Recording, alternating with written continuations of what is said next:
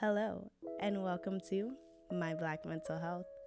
I'm your host, Ty Dyer, a second year counselor in training at Florida International University. I'm currently studying to get my master's in clinical mental health. Please join me today for a mental health talk.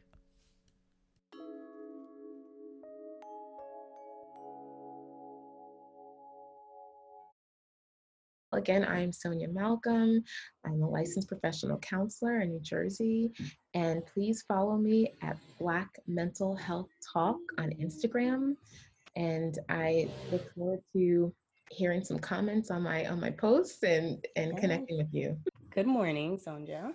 Good morning. I wanted to start by asking you a little bit about yourself. Okay. Can you tell me about your current career, the population you work with, and some of the goals that you have and completed? Okay. Well, I'm a licensed professional counselor and an approved clinical supervisor.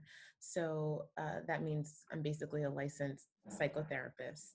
Um, I have over 10 years of experience in the field. Um, I'm currently practicing um, psychotherapy online as an independent contractor for um, an online platform and I work with adults, mainly focusing on anxiety, depression, work related issues, and relationship issues. And I tend to use CBT, DBT, uh, mm. systems based and narrative approaches. And um, prior to working online, I was um, recently working as a clinical supervisor in a behavioral health program. So I also have experience serving people who are struggling with severe and persistent mental illness. Okay, that sounds really cool. Yes. How have you grown in the field? How have I grown in the field in terms of, um, you know, personally or professionally? Both. Um, you know, I think I've grown the most by continuing to further my education and further my training. Um, I have taken you know numerous courses outside of graduate school. I've received um, a marriage and family therapy certification. Um, i've done all kinds of things outside of graduate school to continue growing and i've also continued with uh, supervision and consultation outside of graduate school even as a professional because i think it's very important to always continue learning and growing you of know, course. we're lifelong learners, we can't stop. no, definitely. There's C's for almost everything out there in the world and specialties. Trust me, I, I've been looking into a few of them. Like yes. I was telling you um, through e- email that I really wanted to go into distance counseling. Mm-hmm. And I didn't share, but I wanted to get my certification in marriage and family as well as another master's and okay. get my doctorates as well. So Excellent. I completely understand. We kind of are always learning, but that's yeah. kind of what we need to do to stay up to date and give the best, you know, counseling to our clients. Yes, absolutely. So, moving on to the first question. What made you interested in the field of and all of your areas of focus? Well, um, just getting into psychology, um, it I've always loved it from undergrad. Um, from my first Psycho 101 class, like, this is it for me. I love psychology. Um, I was exposed at that point for the first time mm-hmm. to African American psychologists and therapists. So I went to a historically black college, um, Hampton University. Oh, and okay. so it was wonderful just being able to be around so many um, black therapists and, and psychologists, doctors mm-hmm. that were um, teaching me and I learned so much. And so that really kind of got me started in the field. Mm-hmm. Um, and then from there, I mean, just as, as a Black woman in this field, I've felt this strong pull, this desire to begin reducing stigma around mental health issues in our community, as well as um, the need to just increase mental health services. So I created my Instagram page, Black Mental Health Talk, to support and encourage these conversations as well as to increase awareness around mental health issues. And you know, it's still in its early phases, but the overall goal is really to normalize the prioritization of mental health care in our community and to increase comfort in and are people considering attending therapy yeah. um, and to support Black therapists in their work as well? Yes, exactly. When I followed you, I was like, this is literally what I'm trying to do. I've noticed from my own personal experiences, just going off to undergrad and even transitioning into adult world, yeah. I have had not one instance of where I had a black therapist or even yes.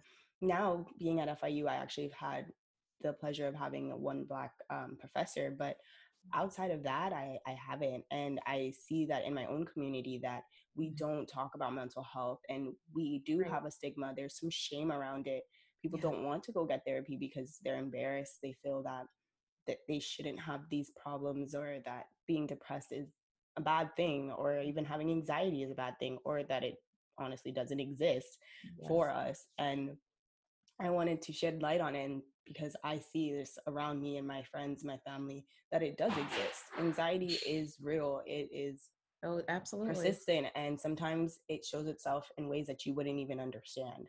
Like so in one of my um, episodes, I talk about how it shows itself in physical symptoms that oh, absolutely. body aches or yes. the heart beating or your palms sweating and people don't usually associate that with anxiety or even depression, they just kind of think, oh, well, no, I'm tired or, yes. oh, it's hot today or something like that. But yeah, so a lot of the times we don't we don't take work stress seriously. So I kind of wanted to talk about that and mm.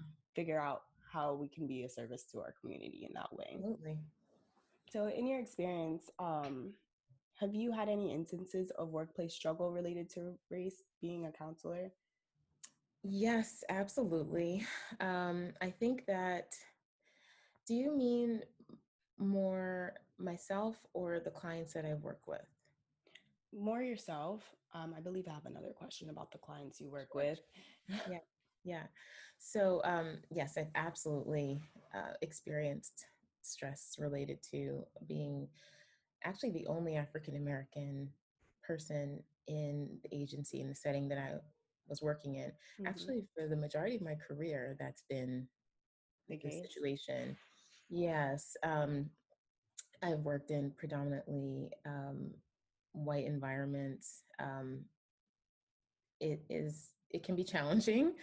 Um, yeah. I just to kind of socially locate myself. I am an African American woman, and I was also younger than some of the um, people I was working with and supervising. And so I I experienced a lot. I've experienced feeling um, microaggressions. I've experienced um, being accused of things. I've experienced having my credentials questioned, my experience questioned, um, or discounted. And so those have been some significant challenges, and they can cause a lot of stress. How did you handle that stress? Um, how did I handle the stress of it? Well, um, it's very important for me to stay connected to people that I care about and people that I can really be open with and share mm-hmm. with. Um, so I definitely made sure that I reached out to family, uh, to friends that would understand. I have um, close friends in the field mm-hmm. that also really understand and that I could um, I could really share what was going on um, with those people. Mm-hmm. Um, and also, I find it very helpful to um, take time to pray, to just spend some time, um, you know, with God. That helps me mm-hmm. to really stay focused. Um, the other thing that I found helpful is that even in a predominantly white environment, that doesn't mean that everyone is bad. You know, sometimes yes. people hear that and they think, oh, so that means everyone, you know, is against you. And that, that wasn't yeah. the case at all. Um, I was actually able to find some allies there in that setting.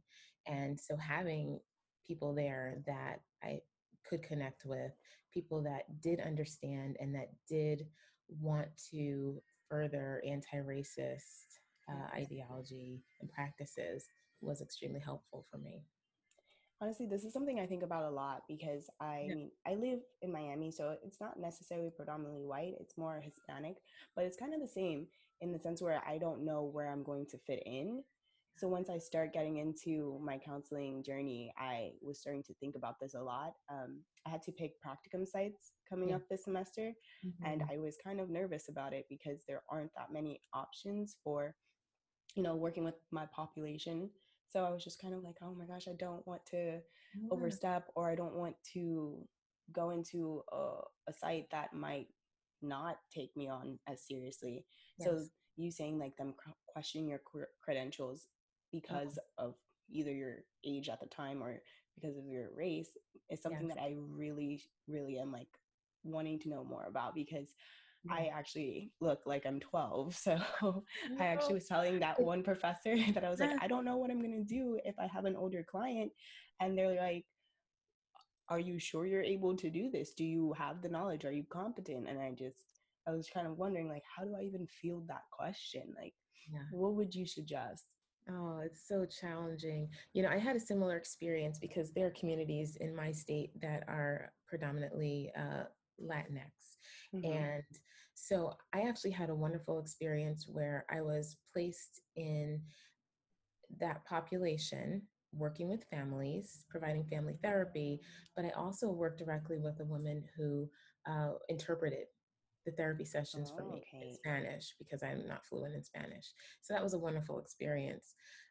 However, there were situations that were extremely uncomfortable. You know, I've had parents come mm-hmm. in and say, How are you going to help me? You look like you're my daughter's age. How are you supposed to help us? that is my biggest fear. And my yes. professor is kind of just like, Just tell them it's your genes, you know, like just tell them you're just really you know, fortunate to look young or something like that. And I was like, I yes. don't know if that will go over well, but yeah.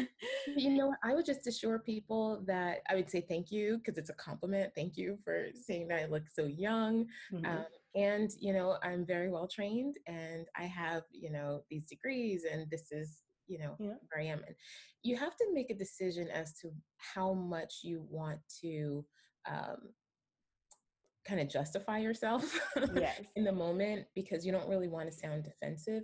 But it is important to um, kind of understand what the client's fears are. It's not necessarily so much that you're so young. What they're really saying is, can you really help me? I'm here and I am going to be vulnerable. I'm going to share all of this information with you. I'm going to share about my family, which is a very private thing. There's shame involved. And I want to know are you going to be able to help me? Is really what they're asking. And so if you're answering that question, yeah. sometimes you can answer that question without you know, going into, well, I went to this school and I have this degree and I took yeah. this class and I had this professor. He's like, no, you know, yeah. I'm just trying to fill that out. But yes. of course, that makes sense. Yeah. Um, so let's see. What is your biggest struggle to date working in, you know, the community, working as a psycho uh, counselor? Okay, my biggest struggle to date. Mm-hmm. Um, I'd have to say that it has to be experiencing discrimination at work, being discounted, underestimated, and minimized. You know, those things take a lot of energy to work mm-hmm. through. Um, and so I think it's just very important to have a really solid support system in place uh, yes. to get through those things. And I think those experiences are common to um, a lot of people of color. Yeah. And, you know, dealing with it day in and day out uh, can be so challenging because you're at work more than you're with anyone else in your life that you care about. Yes. So that tends to be um, the majority experience that you have throughout the week. And it can be really challenging. So you really have to have a strong support system. Definitely. Yeah. Um, what would you say are some common mental health problems that are caused by stress at work?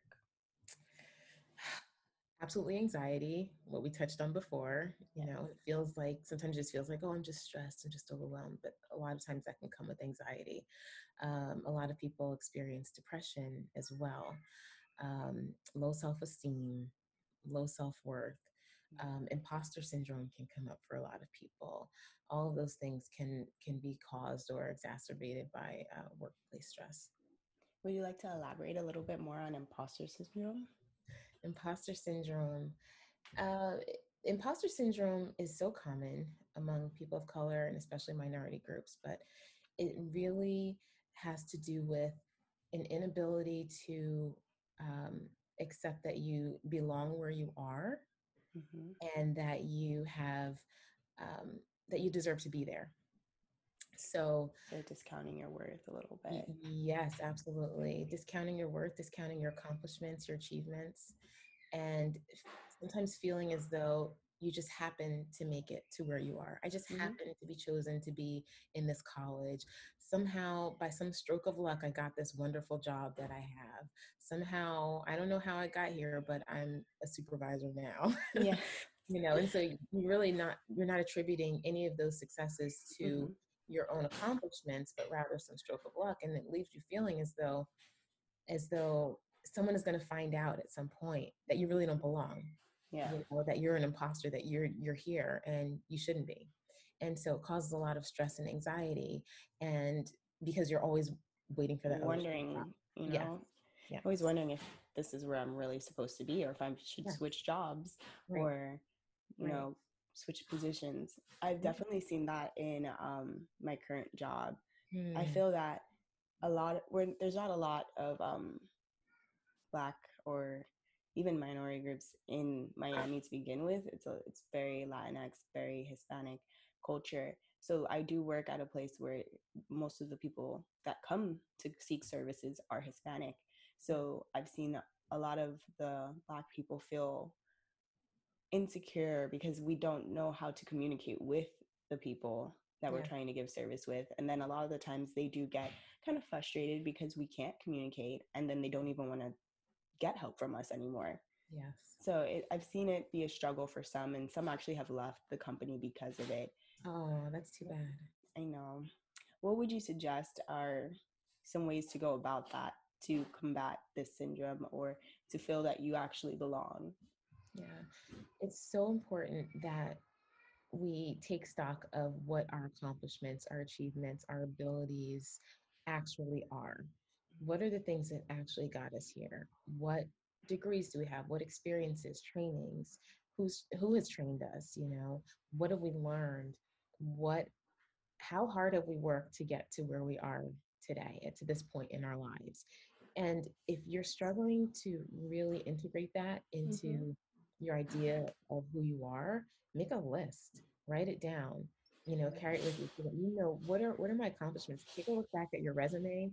If Mm-hmm. you've been in grad school, take a look back at your curriculum vitae, you know, look through all of those accomplishments that you have and remind yourself on a regular basis, this is why I'm here. When you start to question, if anyone else questions you, Mm-hmm. you know, remind yourself of things. You do belong. You know, you are supposed to be in that space. And by you being in that space, you're making space for the next person that looks like you to be there as well.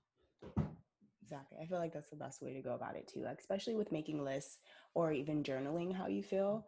I Yeah, feel that that will put it into perspective for you. I agree. Absolutely. So, in working with clients dealing with mental concerns related to workplace stress, would you say it is common that companies understand how to create a safe work environment? Okay. Um, so I'm not sure that it's so common that companies understand that they need to create a psychologically safe environment. hmm However, the more they understand that the healthier their employees are, then the more productive their employees will be. I think the better off everyone is. I think employers are just now starting to play catch up in some ways. Some employers are, are really um, working hard to create um, a wellness centered environment in the hmm workplace. Um, but there are others that really are just not there yet. And um, and it can be really challenging because of the demands that they're placing on employees that just are very detrimental to mental health and wellness and work-life balance. Um. But I think I think it was Richard Branson that made um, made a comment or a statement that basically said that uh, if that the most valuable asset that companies have is not their clients or consumers, but hmm it's their employees. And if you invest in your employees and you invest in making sure that they feel that they're taken care of, of course, I'm um, I'm not saying it exactly the way he said it, Yeah. paraphrasing. Um, but if you if you invest in your employees, you take care of your employees, then your employees will make sure that they're taking care of their consumers, their clients, and yes. so it all works out in the end in that way. Of course. You Yeah. can't expect, you know, them to be pouring from an empty cup, basically. Exactly. absolutely And I think a lot of companies don't realize because I feel like right now everyone's kind of pushing for this like this movement of like how do I say this? Like basically they want their companies to grow and the only way that they understand to make it grow is to consistently work and they push their employees to consistently work to generate more consumers, to generate more money. yes. But it's kind of a backward cycle yes and I feel is. that if we could get maybe psychologists or even counselors just in the workplace to help with that dynamic, that would be a little bit better because we do play it off as just, oh, stress. You go home, you have, you know, your eight hours, and then you come back and you should be refreshed. Yes. You're able to take on this new workload. But a lot of the times that eight hours isn't enough. Yeah, absolutely. Could you Absolutely. describe um, the difference between a healthy work environment and one that is toxic? A healthy work environment and a toxic work environment. Absolutely. Um, and it's important to really know the difference. hmm Um, a healthy work environment tends to uh, be a place where employees receive recognition for their work, they feel fairly compensated for their work, there's clear communication up and down the chain, the hierarchical structure. Uh, there's trust between the employer and the employees. Um, wellness is promoted. Those are all very important things um, in a healthy work environment. In a toxic work environment, on the other hand, uh, you might find that there are a lot of cliques amongst employees, that there's a lot of complaining, a lot of gossipy coworkers um, that create kind of a negative atmosphere, but also that management tends to be maybe your boss is very narcissistic, um, tends to be all about them. Um, there might be a lack of transparency and communication about objectives and expectations, hmm inconsistent rules that apply maybe to employees, don't apply to the managers. Um, I and have seen that a couple of times in Yes. employment. And I actually would have wrote it off as because they are the manager, they are allowed to do certain things. I wouldn't have necessarily thought of it as like an imbalance in work, you know? it can be because employees are able to see what their bosses are doing. Mhm. And when they feel as though it's not fair, then it really infe- affects your motivation to be there and to work to the best of your ability. Mhm. I can see that Yeah. definitely because um, a lot of the times it's really the cell phone rule that I've seen a lot of the times in my employments. It's that you know we can't be on our phones because you don't want to give a bad look but Right. then you're at your desk or you're at you know on lunch and you see your managers or your supervisors on their phones in front of the customers or in the clients, and we're just kind of wondering like hmm, why are you allowed to be on your phone? Because it's the Mhm. same kind of um, appearances you're giving off that I would give off, Yes. especially because a lot of the times um, uh, clients they don't know the difference between us if you're a manager or if you're just you know an employee. They just Right. see that you work here and Yes. you're on your phone. That's so true. That's so true. And it's just not respectful of anyone, you know, to have that behavior. You can be in meetings, and if someone is on their phone during a meeting, you're looking at them like, are you even paying attention? What's Yes, going on and I've actually seen it in meetings too. And I kind of write it off as, oh, maybe they're doing something important, mm-hmm. but the meeting is also important. so it's it- kind of like, how do you balance that, you know? yes. Um. I would say that um, I feel that I don't feel that they should be all on the same level because obviously you're management right. and policies should apply where you see fit. So, Mhm. how would you go about a, a client that feels that their management is allowed to get away with a lot of things while they're not, and that is causing an issue with them and their performance at work? Yeah, I, I mean, there is a level of, you know, you get certain perks when you are in management. Absolutely. There are things that you can do and even have to do as a manager, and you're a lot more is expected of you. And so there is going to be um, a sense that maybe I need to take more time off because maybe I'm on call more Mhm. often. And so I'm putting in more time at another um, time in the week and you think i'm just taking more time off but maybe maybe employees aren't always aware of the things that management is putting in. I think it becomes a problem when there is inconsistency in the way that employees are treated. Mm-hmm. maybe um, someone is allowed to come in late all the time when you're reprimanded for being late or they're allowed to leave early and you're never allowed to leave early or you're given a hard time just to go to a doctor's appointment or something like yes. that i think that's when you know you notice those inconsistencies that it becomes more of an issue yes i've yeah. seen that as well yeah i know i just feel that um certain people get seniority like mm-hmm. they've been in the company so long that they come in a little bit late and it's like oh no but you know so and so always does that but now you're the new employee so you want to have a good reputation so you don't want to fall to victim to those things but yeah. you do notice that they do get away with it. So and that's I, not fair and yeah. that really starts to wear on on mm-hmm. people and on new employees and it causes them to start to feel negatively about their job when that just doesn't necessarily have to happen. Just treat everyone the same you know? Definitely. Yeah. Would you recommend um, disclosing mental health issues at the workplace? Mm. I think it really depends on what the mental health issue is and if it interferes with your ability to perform your job. Mm-hmm. I, I don't necessarily think it's necessary to disclose you know everything um, i don't know that we disclose if we have high blood pressure to our employers. Definitely not. You know what i mean? Because it doesn't yes. necessarily affect our work. But if there's some if there's some aspect of your mental illness that is affecting your ability to work then it can be important to disclose it. And if you do disclose it Mm-hmm. I would suggest that you not just tell your best coworker friend about it, yeah, um, or even necessarily just your manager, but it's important to really go to HR and make sure that it's mm-hmm. documented and that it is supported by your doctor because you want to make sure that your employer knows that you are now in a protected class under the Americans with Disabilities Act. So that's very important to um, to like, make sure that it doesn't just become rumor or yes. become, you know, some sort of um, something for people to talk about behind your back, but that this is really something that's taken seriously. Yes, that kind of leads into my next question. It was about um, involving the legal aspect of it, but you kind of already touched on it. So, my next question was about bullying, which kind of mm-hmm. stems from this as well. So, when you have disclosed and now there's kind of rumors and people kind of pick on you, not necessarily like to your face, but mo- mostly behind your back.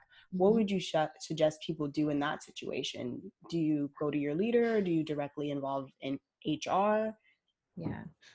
Um, depending on the situation, because every situation has its own nuance, mm-hmm. um, it's important if you have already disclosed to HR that you have this disability or, you know, and you're now in this protected class. You want to make sure that you are documenting every instance of bullying, mistreatment, discrimination, whatever is happening. You want to make sure you're documenting it. Um, even if you haven't gone to HR, document, document, document, document. That's all I can. Definitely. I can't stress it enough. And I suggest. I mean, it's it's not so difficult. Just send an email to yourself. You know, mm-hmm. that way you already have the time and date stamp. It's contemporaneous documentation that you can always use to support what your allegations are, what you're saying has been happening. And oftentimes, you know, we even forget that other things happen, but they build up and mm-hmm. inside it feels terrible. It feels like this huge thing is happening to us, but we can only remember maybe the last thing that someone did that really um, was upsetting. But there's been a whole string and a whole pattern of behavior, and you really want to be able to support that. So I also think that there is a benefit to speaking up for yourself and to um, being direct and letting people know what behavior is not okay with you mm-hmm. and having strong boundaries with people at work and elsewhere in your life. It's it's healthy for you to be able to do that and not just lean on hr if you feel that something is is um, unfair say it's unfair. If you think someone made a comment that is inappropriate, say, you know what, that was really inappropriate, or I found that to be offensive. Yes. Um, you know and sometimes it's helpful not sometimes that's where therapists come in because they can help give you the language to use yeah. go back and, um, and have these conversations at work how would you suggest um, well not even suggest could you give examples of being either doing this in a passive aggressive way and, and versus doing it in an assertive way because i feel that um, as a black woman when you come out and you're telling people about how you feel a lot of the times they take it as us being aggressive or even passive aggressive when in sense we're just trying to be assertive mm-hmm. and maybe sometimes we can't understand that we aren't being assertive that we actually are being a little bit passive aggressive so mm-hmm. could you give like examples of the difference mm. to standing up for yourself and being firm yeah um, when you stand up for yourself and you're being firm um, you're just stating what is happening and why it's not okay. So you might be using words such as what you just said was inappropriate, what you said was offensive, I feel harassed by you, um, use I statements. Um, you, you can say things like that. You don't want to yell at someone. You don't want to tell somebody off at work. yes, because then it goes from yeah. unprofessional very quick very quickly. And even though you might feel like you want to tell somebody off at work, it's never in mm-hmm. your best interest to do that. And you are you are confirming some of the negative stereotypes when you behave that way. Um, so you want to always take a step back. If you find yourself becoming angry and you don't think that you can say things in a productive and professional way, don't say it. Don't say it wait until you're feeling better. You can even come back the next day and say, you know what, I was thinking about that um, comment that you made yesterday, and it really made me uncomfortable, and here's why. And you explain it to the person. Um, and so it's important to be able to do that. It's an important skill to learn. And mm-hmm. oftentimes, when you're a younger professional, you have to grow into that into yes. feeling comfortable doing those things and saying what needs to be said. It can be difficult at first. Um, but take your time. There's always another opportunity. mm-hmm. Unfortunately, there might be. There's always another opportunity. Mm-hmm. So, but you will learn. You will learn how to stand up for yourself. Um, and the things that you can say that are effective. When you just start off and you're kind of just shooting someone between the eyes with your words, that doesn't ever tend to go over very well because all people hear is anger. They're not yes. really hearing what you're saying. And you want your message to get across, not your emotion. Definitely. Um, let's see, I don't want to hold you too long. Do you have any resources to give um, younger Black professionals struggling with these work related issues? Hmm. You know, when the, bi- the best resource I can suggest is to um, really find a community that you connect with, mm-hmm. that you can talk to about your experiences. So I found support from and still find support from other Black professionals that I speak with about experiences that I'm going through. And I get so much support and affirmation from them.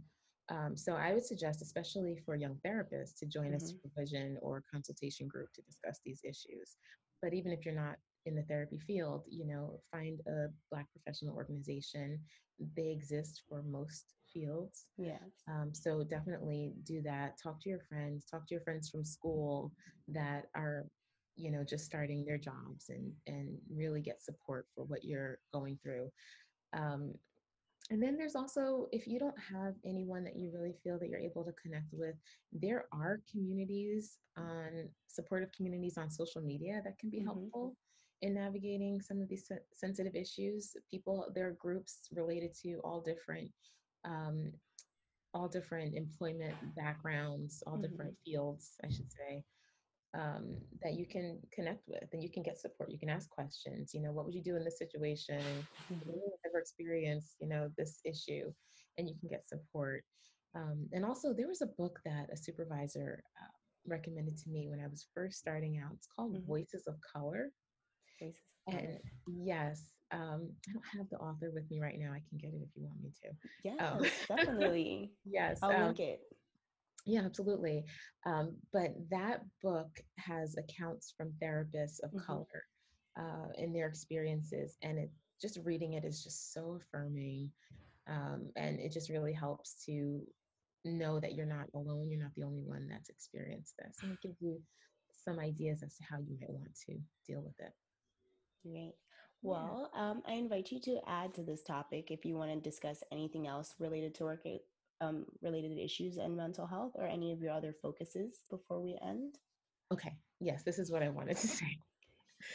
So, you know, one thing I was thinking about in terms of um, what people can do who are experiencing stress in the workplace mm-hmm. um, and preventing it from causing problems such as anxiety and depression mm-hmm. is I just wanted to stress the importance of taking care of ourselves. It yes. is so important. And I wanted to really um, impress upon everyone that we really need to take the reins and do what needs to be done to make sure that we are taking care of our health by eating well, getting enough rest, exercising, um, mm-hmm. um, but also that we are spending quality time with the people we love and enjoy being around, uh, that we're continuing to engage in all the things that we enjoy doing, whether it's reading, whether it's, you know, binge watching our favorite TV show, mm-hmm. going to open gym basketball, or, you know, traveling or cooking or whatever it is that you enjoy. Continue doing those things. I can't stress how important that is. And if you notice that you're really feeling sad or irritable or anxious, or if you're having difficulty sleeping, or if your relationships are suffering, mm-hmm. so important to reach out to a licensed professional. Definitely. Friends, family, um, people that care about you are amazing, but they have limits. And it comes to a point where you sometimes need to speak with someone that is licensed and does this for a living, mm-hmm. that has mm-hmm. knowledge and that has some some space and separation from the issue that you are are dealing with. And so I would just encourage people to really explore therapy yes. because it can be so beneficial and, and helpful for people. So Definitely. So that's what I wanted to say. Definitely, yes. Um, actually, self care is something that I really want to talk about on my podcast yes. because I don't think people understand that it's more than like the face masks or like right. the bubble baths that they take. It's something no. that needs to be deliberate, something that recharges your batteries, yes. that relaxes yes. you and brings you peace. Yes, and it's kind of mm-hmm. it's simple Very. in a lot of ways because it's what you enjoy, whatever exactly. that is you know what you enjoy the things that you like doing um, maybe you enjoy I don't know, bike riding, you know, yes. but you've just become so consumed with work, you haven't been on a bike ride in a long time. Yeah. Sometimes you're very drained and drained. you don't yeah. want to do all the things that you enjoy. So then it turns into, um, instead of being self care, it turns into, well, like, I'm just trying to get this over with. You know? Yeah. I'm trying to get through this week, yes. you know, so I can sleep through the weekend because I'm exhausted. No, exactly. don't sleep through the weekend. Keep your same sleep schedule that you would normally keep throughout the week. Get up engage with your friends have lunch with that friend that you haven't talked to go you know to the books get, get a, a novel to read or a book that you like to read you know do whatever it is that makes you feel good makes you feel happy get your nails done get your hair cut do whatever you need to do yes. to take care of yourself. It doesn't have to be something fancy or expensive. Mm-hmm. it's just keeping up with what makes you feel good. Yes that's perfect. Yeah, exactly well, it was nice having you on my podcast. Thank you so much for having me. I appreciate it of so much. Course. Please plug your your Instagram and your mm-hmm. credentials again so people can know. Yes. Well, again, I'm Sonia Malcolm. I'm a licensed professional counselor in New Jersey. And please follow me at Black Mental Health Talk on Instagram. And I look forward to hearing some comments on my on my posts and and yeah. connecting with you. Please follow her. It was great speaking with you, Sonia. Thank you. It's been great speaking with you too, Ty. Thank you for having me. Of course. It was my pleasure. Okay, you take care. You take care too. Bye. Bye. Just remember that I am a guide to mental health and not a replacement to seeking professional help. Join me every other Saturday for our mental health talks and follow me on IG at My Black Mental Health PC. Love and light.